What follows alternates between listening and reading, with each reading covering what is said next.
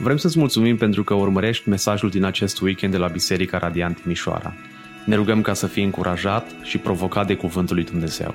Poți afla mai multe despre noi pe www.bisericaradiant.ro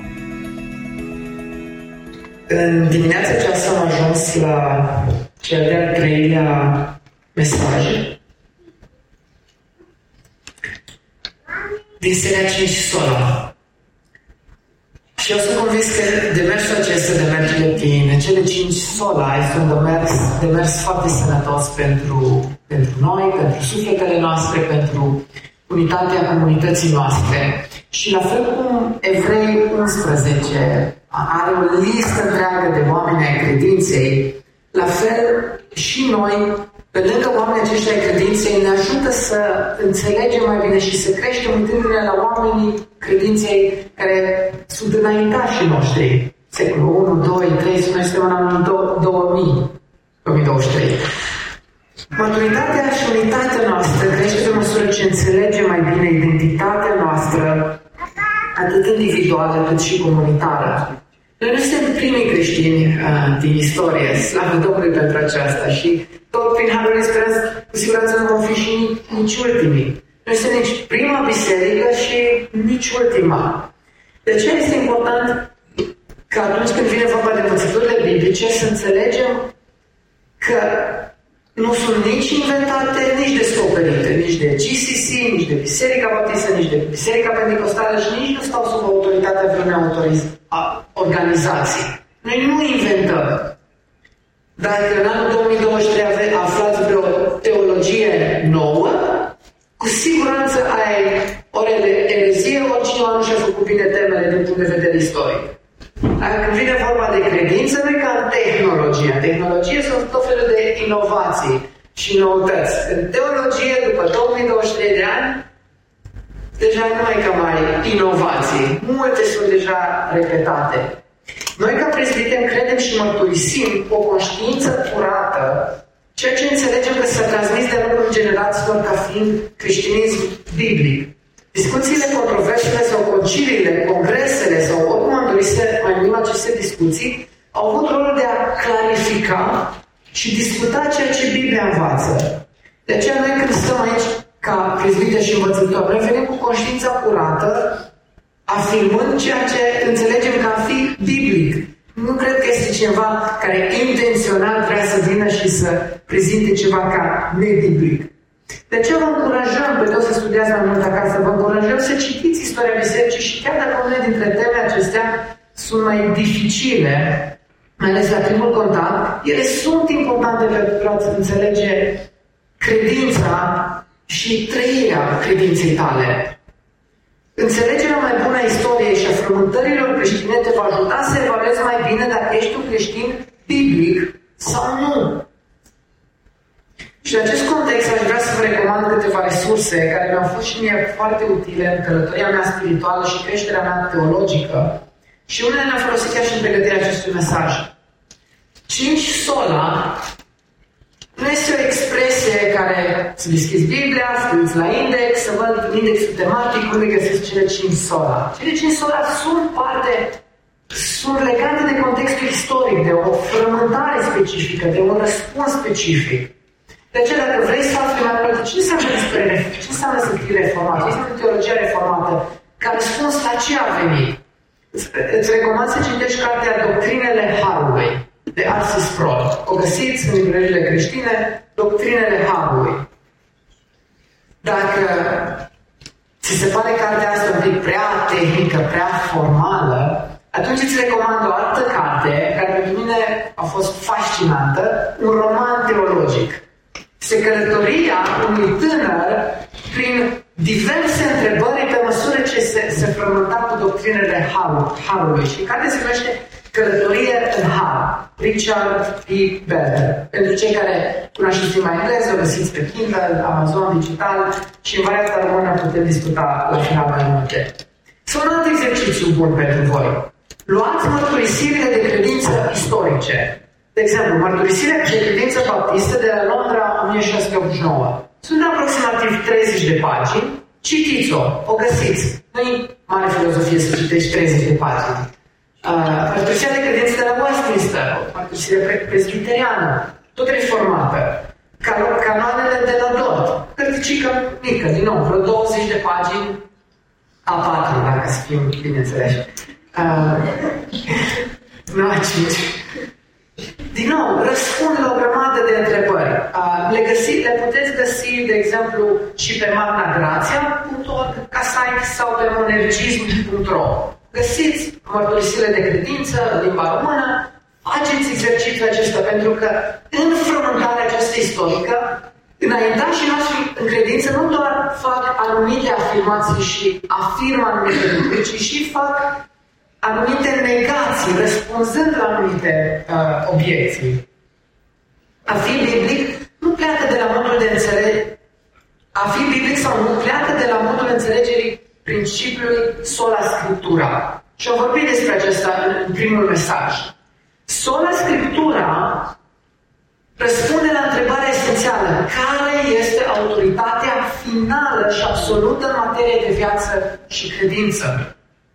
De aceea discutăm despre cele cinci sola. Numai Scriptura, doar prin credință, numai Harul, doar Hristos, doar gloria lui Dumnezeu. Este acest cuvânt mic, dar fundamental, doar sau numai. Nu intrăm acum în detalii ce înseamnă și ce înseamnă sola Scriptura. Puteți asculta mesajul, avem uh, pe site. Săptămâna trecută am discutat despre sola fide, doar prin credință. Credința este darul lui Dumnezeu și este mijlocul sau modalitatea prin care omul privește spre Dumnezeu pentru mântuirea și relaționarea lui cu Dumnezeu, din punct de vedere spiritual. Este doar prin credință. Și zilele acestea meditam la care ar fi oare diferența între har și credință. Pentru că ambele lucrează împreună în mântuirea omului. Ambele sunt esențiale, sunt fundamentale, sunt importante. Și una dintre diferențe, bineînțeles, ghilimele de rigoare, putea spune că este sensul sau direcția în care este aplicată. Ambele sunt de la Dumnezeu, dar modul în care funcționează. Credința, am putea spune, este direcționată dinspre om spre Dumnezeu. Omul trebuie, deși primește credință, omul vine cu credință și se uită înspre Dumnezeu. Ea este mecanismul prin care omul se relaționează la Dumnezeu. Harul este direcționat dinspre Dumnezeu spre om. Este mecanismul prin care Dumnezeu se relaționează la om. Și cele două, am putea spune, creează o, o conexiune bidirecțională.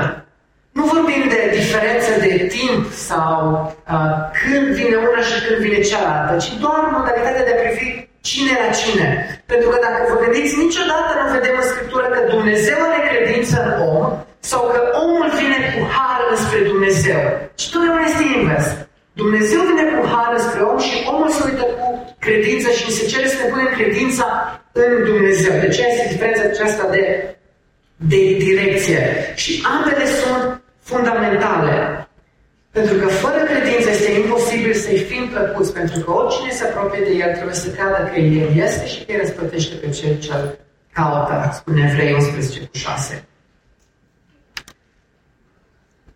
Doar sola, un cuvânt mic, dar care schimbă radical practica și înțelegerea vieții de credință.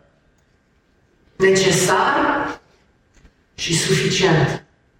Deci este doar sau numai. Este foarte important să înțelegem că nicio ramură creștină nu neagă importanța Scripturii sau a credinței sau a Harului lui Hristos. Nimeni nu le neagă. Toate ramurile creștinismului afirmă că acestea sunt necesare, însă nu și suficiente. Deci care reformată evanghelică, biblică, afirmă nu doar necesitatea acestora, ci și suficiența lor.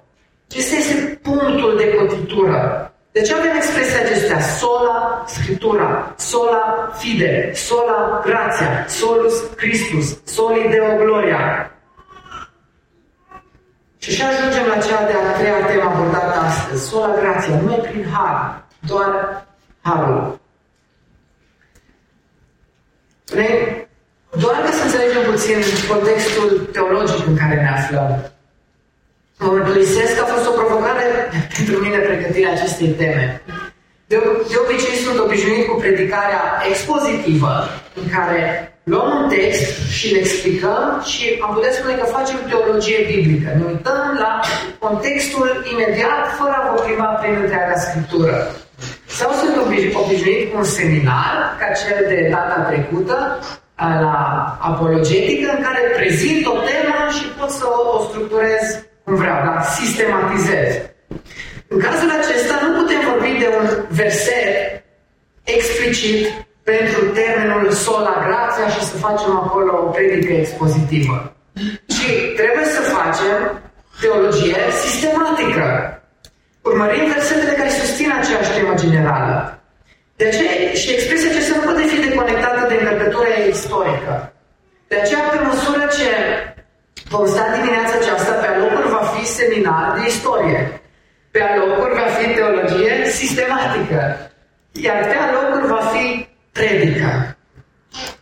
Va fi, va fi de toate. Și vă informez de la început că nu voi menționa toate versetele care susțin ideile principale și nu, nu voi da toate detaliile istorice. Pentru că dacă aș face asta, atunci cu siguranță am plecat abia de seara acasă, transformăm pasul 2 aici, nu se mai termină, mai trebuie multă apă să are energie și voi multă cafea ca să rezistați. Însă, pentru aceasta, pentru că mai ales discuțiile acestea stârnesc uh, multe uh, relaționări între oameni, de aceea am convenit ca duminica viitoare seara, la seara conectat, să urmărim un film documentar împreună. Se numește The Calvinist. E subtitrat, unii l-ați mai văzut, dar cred că nu strică să vedem din nou cu toții împreună. Și după ce vom urmări filmul acesta documentar, vom avea și ocazie să relaționăm și să discutăm și să dezbatem și să stăm până în nostru, dacă vreți. Dar mai ales că vrem să ne conectăm, să relaționăm și atunci puteți să veniți cu toate întrebările. Și la final, nu nicio problemă.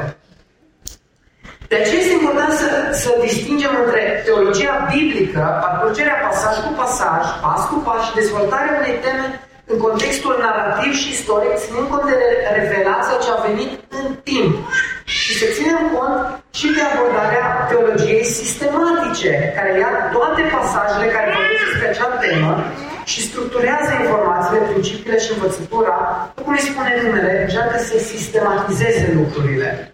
Și este foarte important să înțelegem că cele două nu sunt într-o competiție una cu alta, nu, ci sunt doar două modalități de a privi învățătura biblică. Teologia biblică te ajută să nu te aștepți la aceeași claritate și definiția credinței la Avram, pe cum este mai târziu la Pavel. El având o experiență directă atât cu Isus cât și cu apostolii. Ambii vorbesc și ilustrează credința, însă sunt în etape diferite ale istoriei Bibliei. Teologia sistematică te ajută să să urmărești punctual o temă și să răspunzi la întrebări sistematic, acoperând toată învățătura Scripturii în ansamblul ei. Și este important să înțelegem că teologia sistematică structurează informațiile în funcție de tema studiată. Scopul teologiei sistematice nu este să impună Biblia un sistem derivat dintr-o anumită filozofie exterioară, ci mai degrabă să descopere legătura dintre învățăturile Bibliei. Știu că încă vă gândiți, ok, când începem predica pe sola grață. Deci e foarte important să avem fundamentele acestea, pentru că altfel nu o să înțelegem și mereu o să venim cu întrebări și obiecții, pentru că nu avem instrumentele cu care să manevrăm lucrurile acestea uneori mai, mai dificile. Este important să înțelegem, să ținem cont de toate aspectele acestea, pentru că atunci când evaluăm anumite învățături actuale, din punct de vedere istoric, s-ar putea la unele să nu găsim o anumită învățătură sau structurare în trecut. De exemplu, părturisirea noastră de credință are un răspuns și are o afirmație cu privire la învățătura biblică, cu privire la comunitatea LGBTQ. Este un răspuns pe care noi trebuie să-l dăm ca generație. Dacă vă pun să mergeți să căutați titlul sau secțiunea în care reformatorii răspund acestei probleme, nu să găsiți. Sau dacă mergeți mai târziu la Augustin să răspundă despre anumite probleme asupra penitențelor, nu să găsiți, pentru că nu era încă problema aceasta. De ce unele lucruri sunt mult mai structurate acum, pentru că pe parcursul istoriei s-au pus mult mai multe întrebări sau frământări și s-au dat răspunsuri. De ce este important să înțelegem și contextul istoric?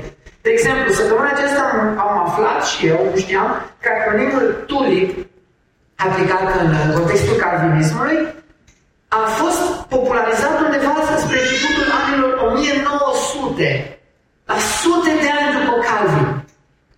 Deci dacă mergeți și căutați să scrierea lui Calvin în nu o să găsiți nicăieri structura, secțiunea 1, 2, 3. Da, găsiți învățături, găsiți principiile, dar nu o să găsiți modul în care noi le structurăm astăzi. Augustin și Biserica secolului IV a dezbătut problema căderii omului și a respins religia lui Pelagius, care nega starea căzută a omului și păcatul moștenit al lui Adam. Să nu vă așteptați la Augustin să aibă structurată toată învățătura cum au avut o prima generație de reformatori prin Luther sau a doua generație de reformatori prin Calvin sau cu atât mai mult încă 100 de ani mai târziu, de exemplu, prin mărturisirea de credință baptistă de la Londra din 1689. Sunt deja 200 de ani care oameni credincioși se uită în Scriptură și structurează răspunsurile. De ce insist pe toate acestea? Pentru că este important să înțelegem că noi trăim, gândim și învățăm pe o întreagă tradiție creștină. Multe dintre întrebările pe care le-am întâlnit, eu le-am avut și voi le aveți și le avem împreună, sunt întrebări mari care au fost puse și există răspunsuri. Problema generației noastre nu este că noi trebuie să inventăm roata. Da, avem întrebările noastre dificile generaționale la care trebuie să dăm un răspuns biblic, însă multe din întrebări au deja un răspuns și sunt structurate. Noi nu avem o problemă de acces la informații sau de răspândire a informației. Noi avem o problemă de asimilare a informației și una de a ne hrăni cu lucrurile cu adevărat valoroase și de a depune efortul și munca de a studia lucrurile acestea. Cele cinci sola le vom găsi cu siguranță exprimate într-un fel sau altul la toți creștinii biblici de-a lungul istoriei, pentru că sunt principii biblice apărate puternic în Scriptură. Însă nu vă așteptați că teologii din înainte de reformă și nu ca teologii primeștile de a doua generație de reformatori să aibă vreo secțiune în scrierile lor sub titlul Cele cinci sola ale reformei. De aceea, vă rog, atenție mare la termenii, etichetele pe care le folosiți și când le aruncați și cum le aruncați, mai ales dacă nu v-ați făcut tema istorică. Sola grația. Care este întrebarea fundamentală la care se răspunde? Numai harul. În comparație cu ce? Doar prin har ca alternativă la ce? Biserica Catolică și cea săritiană, în paranteză, Biserica Ortodoxă nu funcționează ca Biserica Catolică. Nu există o singură biserică ortodoxă, ci sunt mai mulți patriari, sunt sunt mai multe, mai multe ramuri comparat cu Biserica Catolică. Biserica Catolică și cea săritiană, într-o formă simplificată, afirmă următoarele, că următoarele aspecte, foarte mare atenție, conlucrează în procesul de mântuire al omului. Scriptura plus tradiția plus papii. Credința plus faptele. Harul plus meritele și sacramentele. Hristos plus Sfinții. Ce crede Biserica Catolică despre sola grația comparat cu reforma? Biserica Catolică nu acceptă doctrina sola grația, așa cum este ea înțelesă de reforma protestantă. De ce Biserica Catolică predică de asemenea că mântuirea este un dar de la Dumnezeu și nu poate fi câștigată sau meritată prin eforturile sau faptele noastre, Biserica Catolică predică de asemenea că Harul este infuzat în credincios prin sacramente și că faptele sunt necesare pentru mântuire, ca o condiție. Ce crede Biserica Ortodoxă despre sola grație comparat cu Reforma? Biserica Ortodoxă, la fel ca Biserica Catolică, nu acceptă doctrina sola grație, așa cum este ea înțeleasă de Reforma Protestantă. Biserica Ortodoxă predică că mântuirea este un dar liber al Harului Dumnezeu, dar nu este un act izolat al lui Dumnezeu.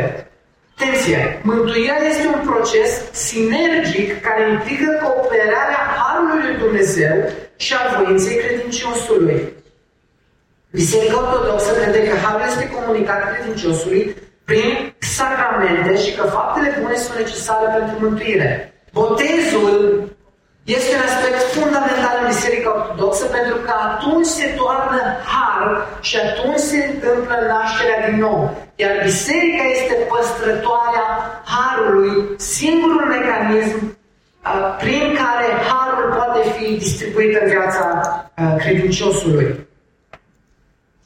Și venim la esența reformei. Biserica Catolică și cea ortodoxă afirmă importanța credinței și a faptelor ca omul să fie mântuit.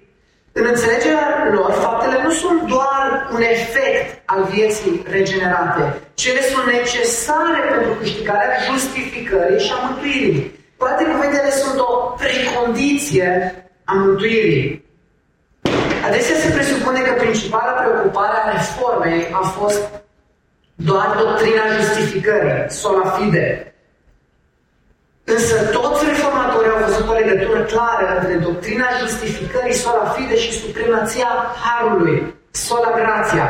Deci este important să avem în vedere, când vorbim de sola fide, cum privește omul înspre Dumnezeu de sus în sensul acesta și sola grația, când vorbim de har, uităm din perspectiva lui Dumnezeu înspre, înspre om. Pentru reformatori, întrebarea crucială nu a fost doar dacă Dumnezeu îi justifică pe credincioși fără faptele legii, ci era una mai cuprinzătoare și anume, dacă credincioșii sunt complet neajutorați în păcatul lor și dacă Dumnezeu trebuie privit ca mântuindu-i prin harul său necondiționat, nemeritat și irezistibil. Nu doar oferindu-le mântuirea atunci când vin la credință, ci înviindu-i din moartea păcatului prin lucrarea Duhului Sfânt pentru a-i aduce la credință. Sola grația nu este despre necesitatea harului, ci despre suficiența și eficiența harului mântuitor. Este omul complet neajutorat în starea naturală sau omul în natura lui neregenerată conlucrează cu Dumnezeu pentru mântuirea lui? Monergism sau sinergism?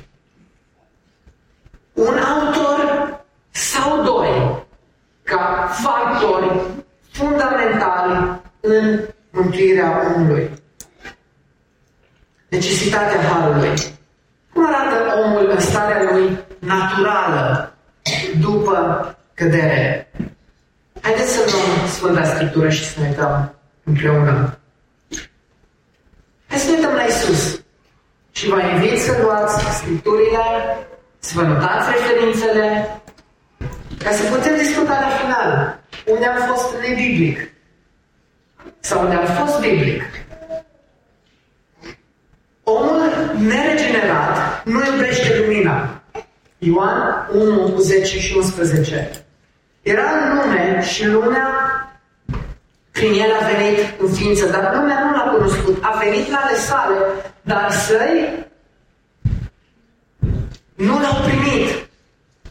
Ioan 3 cu 19, Domnul Iisus spune, și judecata este aceasta, lumina a venit în lume, dar oamenii au iubit mai mult întunericul decât lumina, pentru că faptele lor erau rele. Omul neregenerat nu iubește lumina. Au stat față în față cu Isus, cu lumina lumii și l-au respins. Tot Domnul Isus afirmă că omul neregenerat nu poate vedea lucrurile spirituale.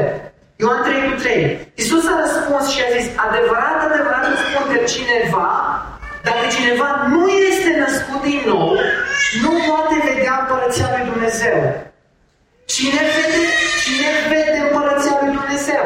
Și nu se referă doar la cer, ci la împărăția, manifestarea lui Dumnezeu, lucruri spirituale. Ce spune acest verset? Cine nu este născut din nou, nu poate vedea împărăția lui Dumnezeu. Versetul 5, Ioan 3 cu 5. Iisus a răspuns adevărat, adevărat spun că dacă cineva nu este născut din apă și din Duh, nu poate să intre în Împărăția Lui Dumnezeu. Nu este vorba doar de a, a intra, ci nici măcar nu poți să vezi. Omul neregenerat nu își poate determina nașterea din Duh. Ioan 1, 12 și 13. Însă tuturor celor ce l-au primit, adică celor ce cred în numele Lui, te-a dat autoritatea să devină copii al lui Dumnezeu Și atenție, care este cauza primară? Născuți nu din sânge, nici din voia cărnii, nici din voia vreunui bărbat, ci din Dumnezeu. Ioan 3, ne întoarcem la capitolul 3, 6 și 8. Tot Domnul Iisus spune, ce este născut din carne, este carne. Ce este important să vedem? Care este starea naturală a omului? Iar ce este născut din Duh este Duh. Să nu rămâi uimit când ți-am spus, trebuie să fiți născuți din nou. Vântul suflă încotro, vrea și auzi vuietul, dar nu știu de unde vine și unde se duce. Tot așa se întâmplă cu oricine este născut din Duhul. Și deseori m-am concentrat doar pe a doua parte. Nu știu de unde vine și unde se duce. Dar vântul este asemănat cu Duhul și spune, vântul suflă încotro vrea și auzi vuietul. Cine suflă încotro vrea? Efectul sau sursa? Duhul. Hai să ne uităm și la Pavel. Care este starea? De ce este harul necesar? Care este starea umană? Starea naturii umane? Omul neregenerat este mort și mânios. Efeseni 2, de la 1 la 10. Vă erați mulți în elegirile și păcatele voastre, care trăiați cândva după viacul lumii acestea, după conducătorul autorității asupra văzducului, a Duhului care lucrează acum în fine ascultării, care trăiam și noi toți cândva în poftele firii noastre, făcând voile firii și ale gândurile și eram cum? Prin natura noastră copii ai mâniei, ca și ceilalți. Efeseni 2. Dar Dumnezeu care este bogat în milă datorită dragostei Lui cele mari cu care ne-a iubit și eram morți în elegirile noastre, El ne-a adus la viață împreună cu Hristos. Cum? Prin har sunteți mântuiți. Omul nu doar că este neregenerat, în mod nu doar că este mort și mânios, dar tot Pavel spune că nici măcar niciun singur om nu este drept. Roman 3 de la 9 la 12. Ce urmează atunci? Suntem noi mai buni? Nici de cum, că ce-am acuzat deja pe toți, atât pe iudei cât și pe greci, că sunt sub păcat, după cum este scris. Nu există niciun om drept, nici unul măcar. Nu există niciunul care să aibă pricepere. Nu există niciunul care să-L caute pe Dumnezeu. Toți s-au rătăcit, cu toți au devenit buni de nimic. Nu există niciunul care să facă binele. Niciunul măcar. Când ați fost ultima dată la o lecție de logică? Niciunul. Niciunul măcar. Însă deseori auzim creștini evanghelici care spun că prietenii lor îl caută pe Dumnezeu. De ce spunem așa ceva? Când Scriptura învață clar că niciun om care nu este născut din nou îl caută pe Dumnezeu. Thomas Aquinas a, a observat că oamenii caută fericire, pace, eliberare de vinovăție, împlinire personală și alte astfel de beneficii. Și noi știm că toate acestea se pot găsi în mod ultim doar în Dumnezeu. Și astfel putem trage concluzia că deoarece caută ceea ce numai Dumnezeu poate da, oamenii îl caută pe Dumnezeu însăși. Însă asta e greșeala noastră. De fapt, în starea noastră căzută, noi dorim beneficiile pe care numai Dumnezeu ni le poate da, dar nu ne dorim pe El. Dorim darurile, însă fără dăruitor. Binefacerile, fără binefăcător. Ieremia spune, în Ieremia 17 cu 9, inima este mai înșelătoare decât toate lucrurile și este fără vindecare. Cine poate să o cunoască? Sau cum ne place traducerea cu este nespus de înșelătoare, desnădăjduit, de rea, fără speranță, fără speranță. Care este starea noastră? Unde este, deci, centrul inabilității noastre? Mărturisirile de credință reformate afirmă că omul firesc, natural, în starea neregenerată, este incapabil să se convertească pe sine sau să se pregătească pentru aceasta. Dacă avem voință proprie, de ce suntem incapabili să ne convertim pe noi și sau măcar să ne pregătim pentru convertire? Este, răspunsul este simplu. Pentru că nu dorim acest lucru. Nu dorim de fel de prihănirea lui Dumnezeu, iar voința liberă, prin definiție, este capacitatea de a alege ceea ce dorești. Omul Dumnezeu, omul în starea lui căzută, este mânios, este orb, este insensibil față de lucrurile spirituale. Nu dorește, respinge lumina. Când inabilitatea noastră, în primul rând, este de ordin moral, nu de ordin funcțional. Noi pur și simplu îl disprețuim pe Dumnezeu și stăm cu spatele întors la El. Am vrea beneficiile Lui, dar nu pe El. Când prietenul tău îți spune că nu poate să mănânce fasole uscată, este pentru că nu are stomac sau gură? Nu, ci pentru că poate pur și simplu detestă acea mâncare. Știu că unora, unora le, unora, unora le place, nu nimic cu mâncarea aceasta, dar doar ca să înțelegem un pic, să ne descruțim un pic frunțile. Sau când o fată cu carnet de șofer îți spune că nu poate să vadă broaștele, este pentru că nu are ochi și nu vede? Nu, ci pentru că le detestă. La fel, inabilitatea noastră de a răspunde într-un fel lui Dumnezeu, starea noastră naturală căzută, vine din disprețul, desconsiderarea, ura, mânia, dezinteresul pe care îl avem față de El. Omul, res, omul păcătos respinge lumina. Omul nu vrea să întindă mâna spre cel pe care îl urăște și respinge cu fiecare fibră a ființei lui. Asta înseamnă natura umană. Oricât har ar veni în jurul nostru, oricât am fi înconjurați în jurul nostru exterior, eu resping. Asta spune Scriptura, asta spune Domnul Isus. Îl urăsc. Sunt din fire copil al mâniei. Deci este harul necesar. Dacă omul în starea lui neregenerată nu nu-L dorește pe Dumnezeu, atunci, de ce ai crezut tu și nu prietenul tău?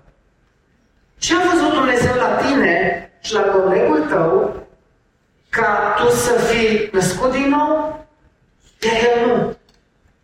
Deci unii sunt mântuiți și unii nu. Care este factorul principal care a făcut diferența în istoria mântuirii tale? Este educația ta, istoria ta, inclinația ta morală, abilitățile tale, care e cauza primară, necesară și suficientă pentru nașterea ta din nou? Conlucrează harul cu natura mea, sinergism, sau este harul divin singura cauză primară, monergism, care trebuie să-mi schimbe inima și să-mi schimbe inima de piatră și să-mi dea o inima de carne? Harul nu este doar necesar, ci și suficient. Și vedem lucrul acesta în planul divin. Pentru că Tatăl este Cel care stabilește limitele. Ioan 6, Ioan 6 cu 44 spune Nimeni nu poate veni la mine dacă nu-L atrage Tatăl care m-a trimis, iar eu îl voi învia în ziua de pe urmă. Și aici e important să facem teologie, nu doar să citim limba română. Cuvântul din greacă atrage este, a putea să traducem în engleză prin compel, adică îl determină, îl putea spune forțează. Este un cuvânt foarte puternic care descrie o autoritate și o forță extraordinar de mare care nu te poți împotrivi. Nu este acea atracție care încerci să seduci pe cineva, ci este schimbare, este ești sub influența unei forțe foarte mari, ești constrâns. Ioan 6 cu 65. Tot Iisus spune, apoi a zis, tocmai de aceea v-am spus că nimeni nu poate să vină la mine dacă nu a fost dat de către Tatăl. În Matei 11, de la 25 la 27, spune, te laud, Tată, Domnul al Cerului și al Pământului, pentru că ai ascuns aceste lucruri pe cei înțelepți și pricepuți și le-ai descoperit copilașilor. Te laud că tu îl descoperi pe Fiul și Fiul descoperă cel care dorește Fiul să-i descopere. Fiul descoperă pe Tatăl. Matei 13, 10 și 11. Ucenicii s-au apropiat și au zis, de cine vorbești în pilde? În pilde? Iisus răspunzând a zis, pentru că vouă v-a fost dat să cunoașteți tainele împărăției cerurilor. Dar lor nu le-a fost dat. Știu că sunt lucruri dificile cu care ne, ne luptăm. Nici mie nu mi-a fost ușor și nu mi-e ușor. Dar asta înseamnă uneori sola Scriptura. Să ne expunem în fața Scripturii și să o lăsăm să ne să ne, să ne frământe ideile noastre.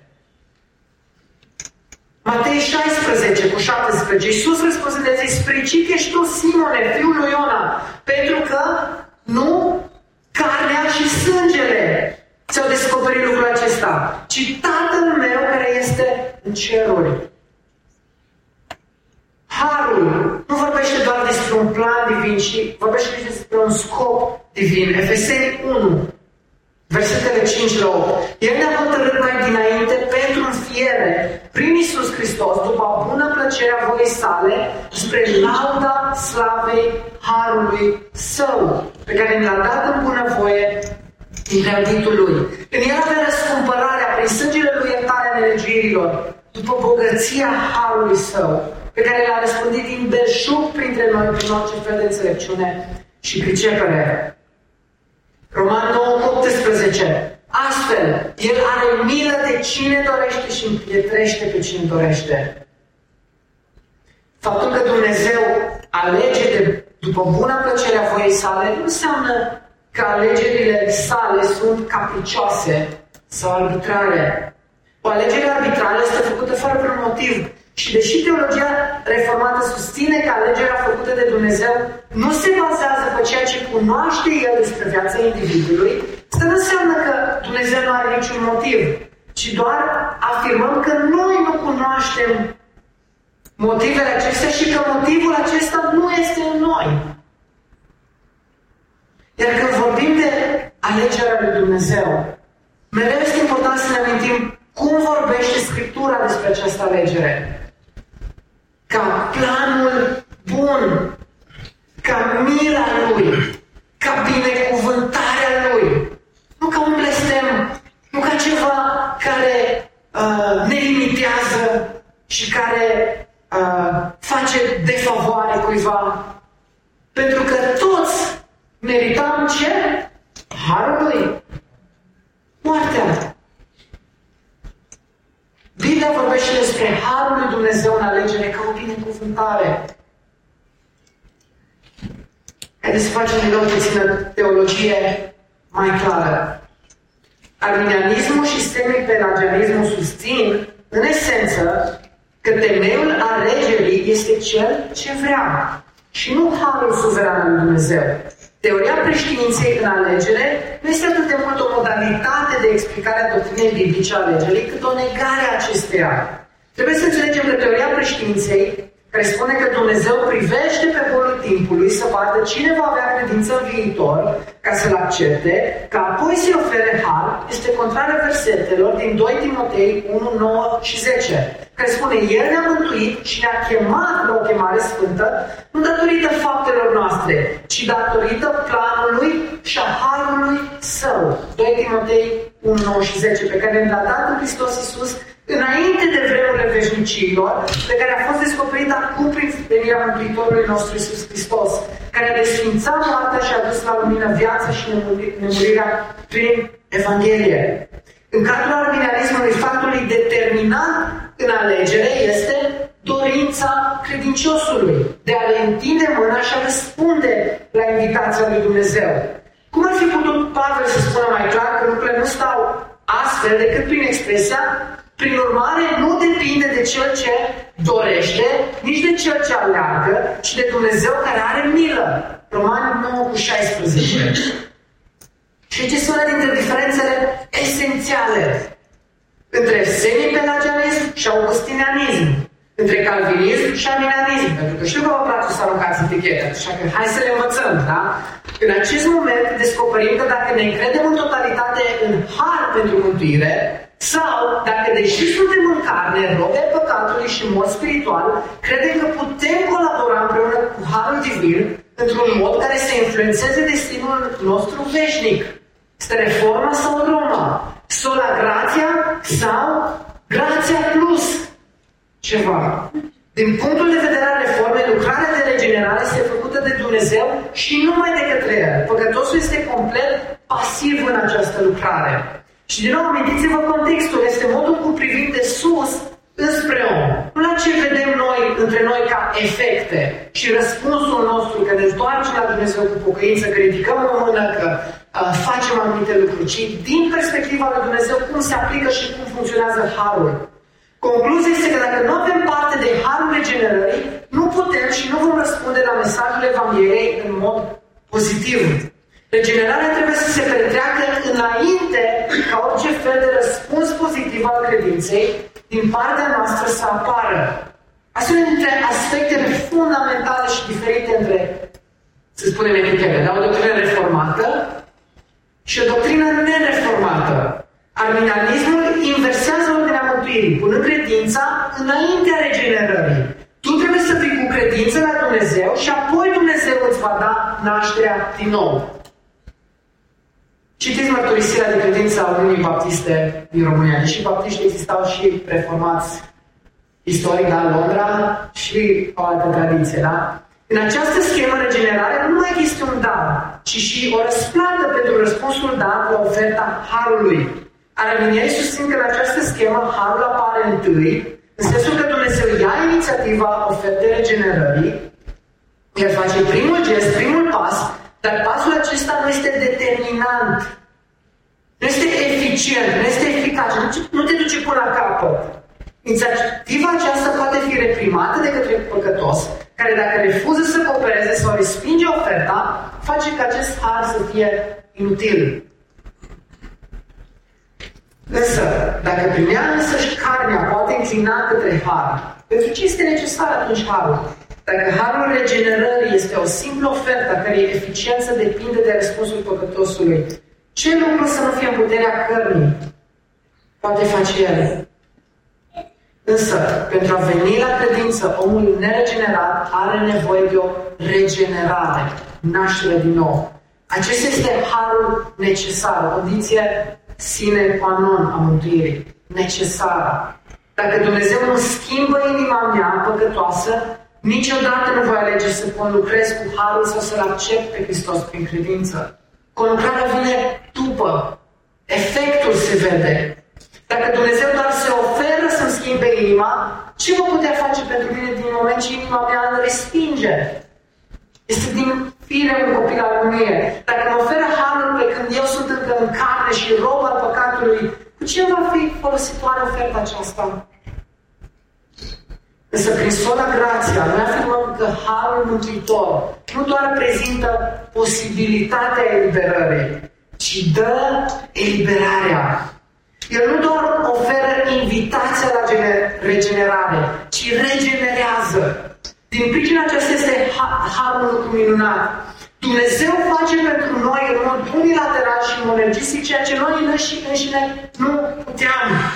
Harul nu va lăsa oameni doar potențial mântuiți. Nu va exista niciun suflet pentru care să fi murit și să fi plătit pe deplin Hristos prețul păcatelor, dar acest suflet să ajungă din hai în iad.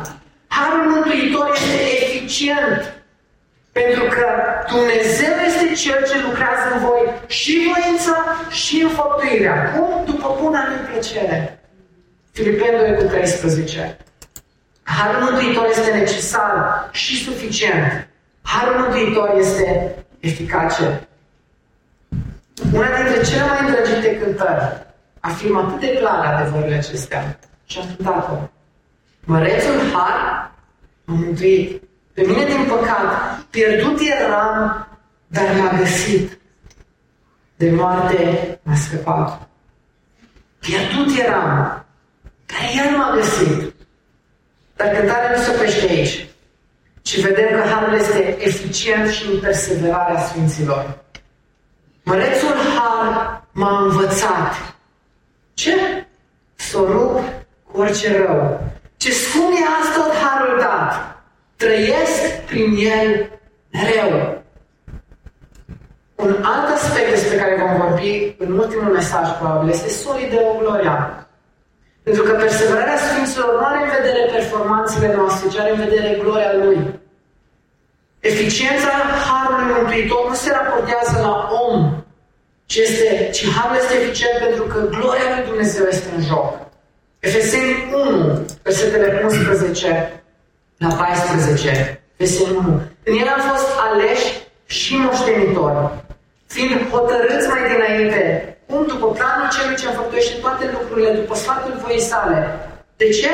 Ca să fim spre lauda slavei Lui.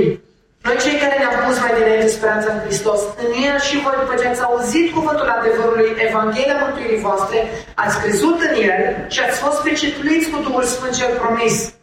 Mereu sunt cele două aspecte. Ce se întâmplă la nivelul uman între noi, ce vedem, credința noastră, manifestarea ei și ce se întâmplă la nivel spiritual.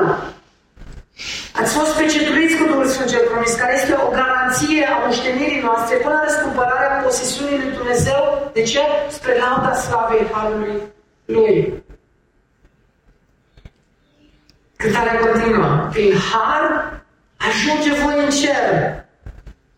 Cu slavă îmbrăcat și voi slăvi în veșnicii pe Cel ce har mi-a dat. A cântat, lanțul s-a rupt, azi liber sunt. Altfel când, când înțelegi că Dumnezeu este Cel care nu doar îți dă posibilitatea eliberării, ci te-a eliberat. Tot ceea ce trebuie să faci este să trăiești în noua realitate care te-a așezat. De la moarte te-a dus la viață. De aceea vedem manifestarea Harului.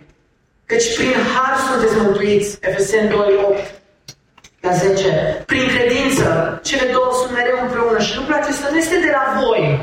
Este darul lui Dumnezeu, nu prin fapte, ca să nu se laude nimeni. Căci noi suntem lucrarea lui creați în Hristos Iisus pentru faptele bune pe care cine le-a pregătit? Dumnezeu le-a pregătit mai dinainte ca să umblăm în ele.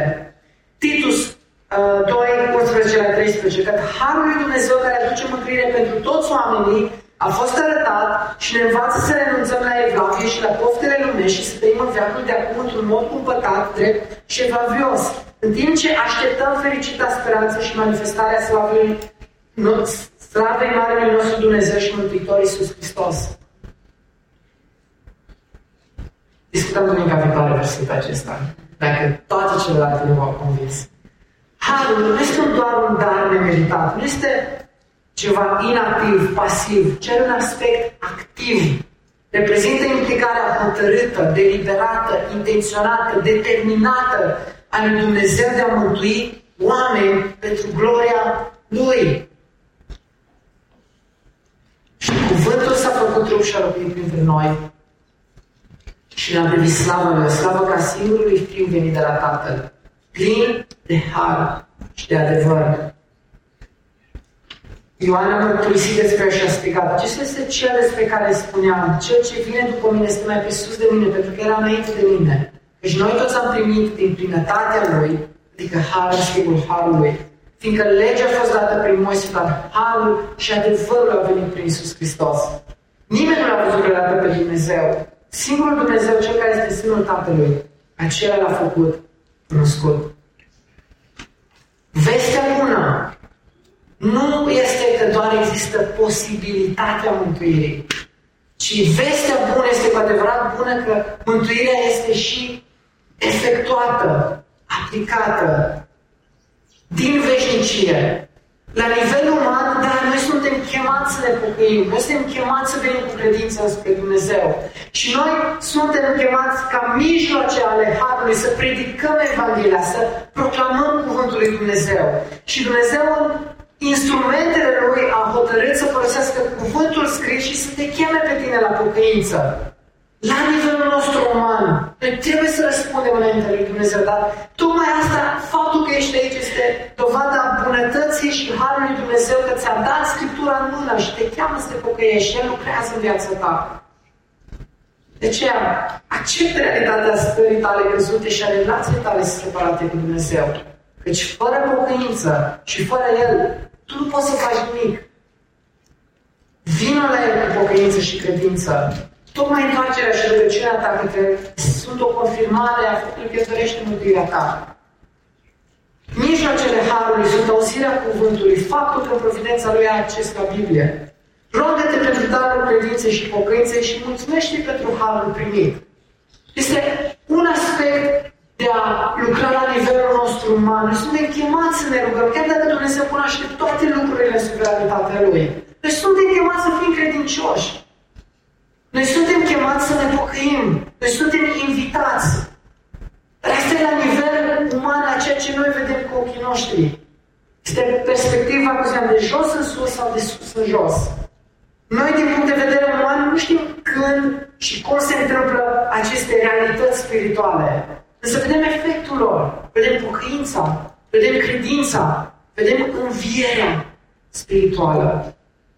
Ce este născut din carne este carne, iar ce este născut din Duh este Duh. Câteva implicații practice ale so- sola grație. Influențează modul cum privesc lumea.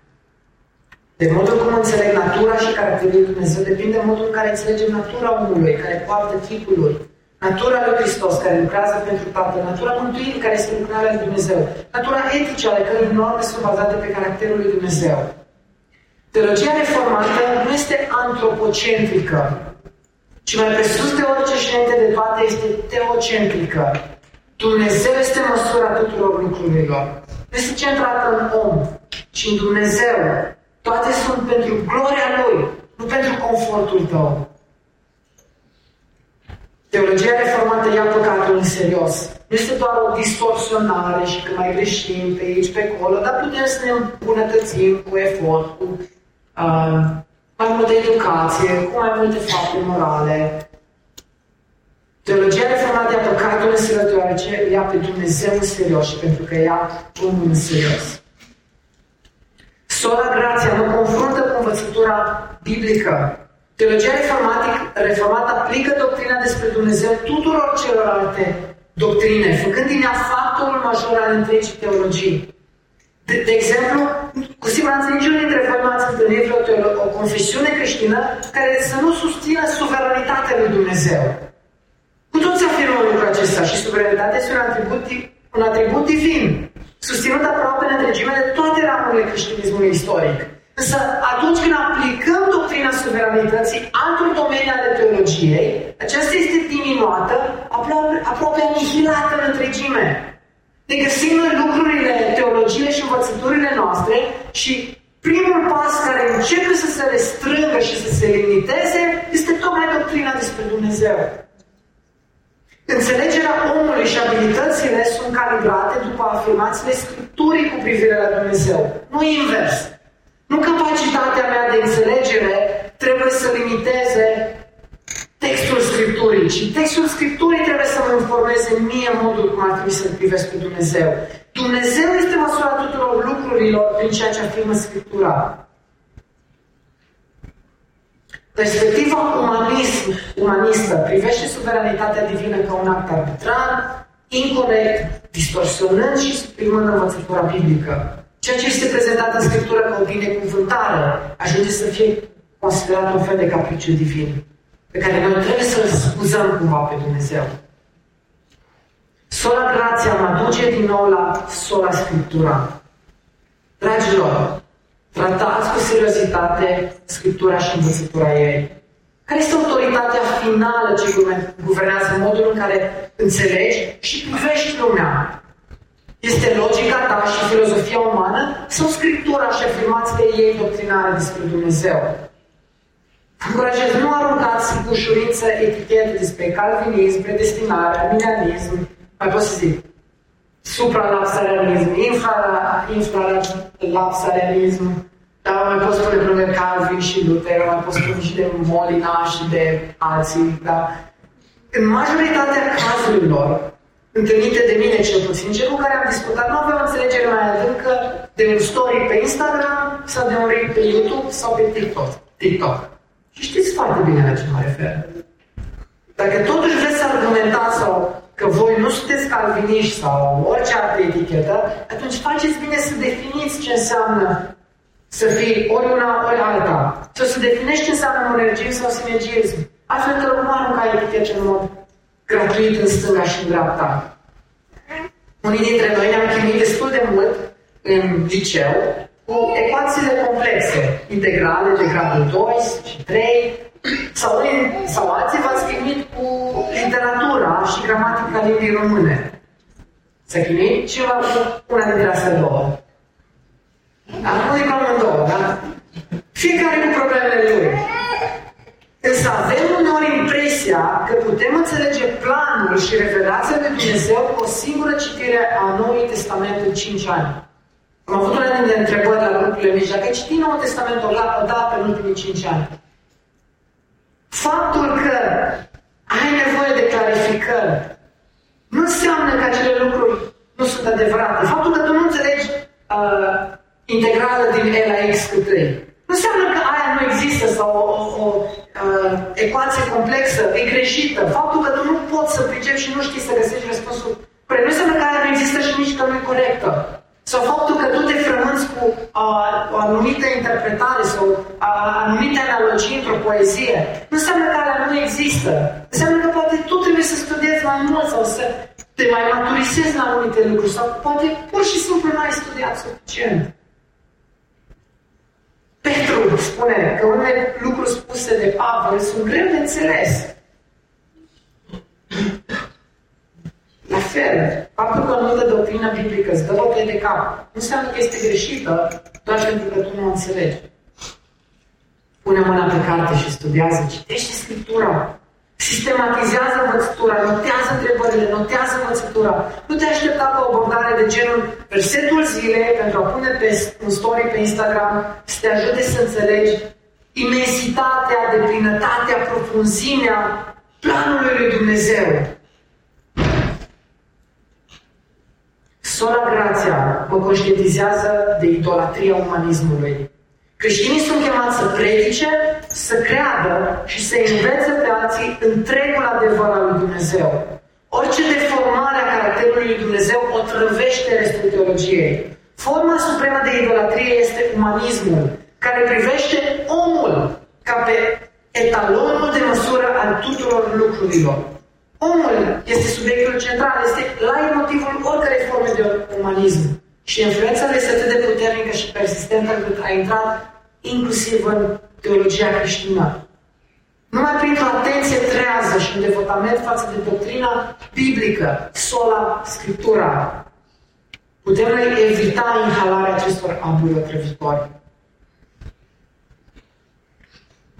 Toți suntem pelagieni din naștere, spune cineva. Toți ne naștem cu inclinația de a fi stăpânii propriei noastre soarte. Convertirea la Hristos nu ne vindecă instantaneu de toate tendințele noastre păcătoase. De ce avem nevoie de revelație. Din, exterior, din exterior Dumnezeu să vină să spună și să descrie cum este realitatea în care trăim. L-am adus cu noi din păgânism, iar lumea din jurul nostru accentuează prin tendințele umaniste de gândire asupra libertății omului și a bunătății interioare. Însă, cel mai important, Sola Grația mă eliberează de povara incertitudinii. Cei care ați fost săptămâna trecută la seminarul de apologetică, probabil ați reținut că una dintre diferențele fundamentale între toate celelalte religii și creștinismul biblic este cine poate în mod ultim responsabilitatea mântuirii omului. Toate religiile false pun povara pe umerii omului într-un mod sau altul. Dar în creștinismul biblic, toată povara lucrării de mântuire este pe umerii lui Hristos, garantată cu suficiența și eficiența Harului de la Dumnezeu. Asta înseamnă cu adevărat libertate. Și asta înseamnă cu adevărat să am pace la Dumnezeu. De ce?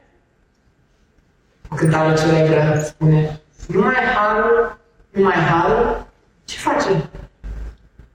Mă păstrează neîncetat. El mă face, El mă ține credincios cu adevărat. Ați gândit vreodată că sunteți calviniști toți când cântați cântarea aceasta?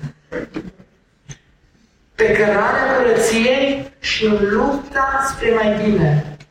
Să mă țin, mă lupt. Nu, autorul spune, nu pot. Ci într-una, numai harul tău îmi ține. Gândiți-vă data viitoare când cântați. Gândiți-vă la lucrurile pe care le cântați. Gândiți-vă serios la Scriptura. Gândiți-vă cine influențează pe cine. Emoțiile mele, dificultățile mele, limitările mele, poate intelectuale, istorice, Cine știe altceva limitează Scriptura sau las Scriptura să mă duc într-o zonă inconfortabilă la care să evidențieze gloria lui Dumnezeu și planul lui cel bun, plăcut și desăvârșit. Aici să fie gloria în toate lucrurile. Amin.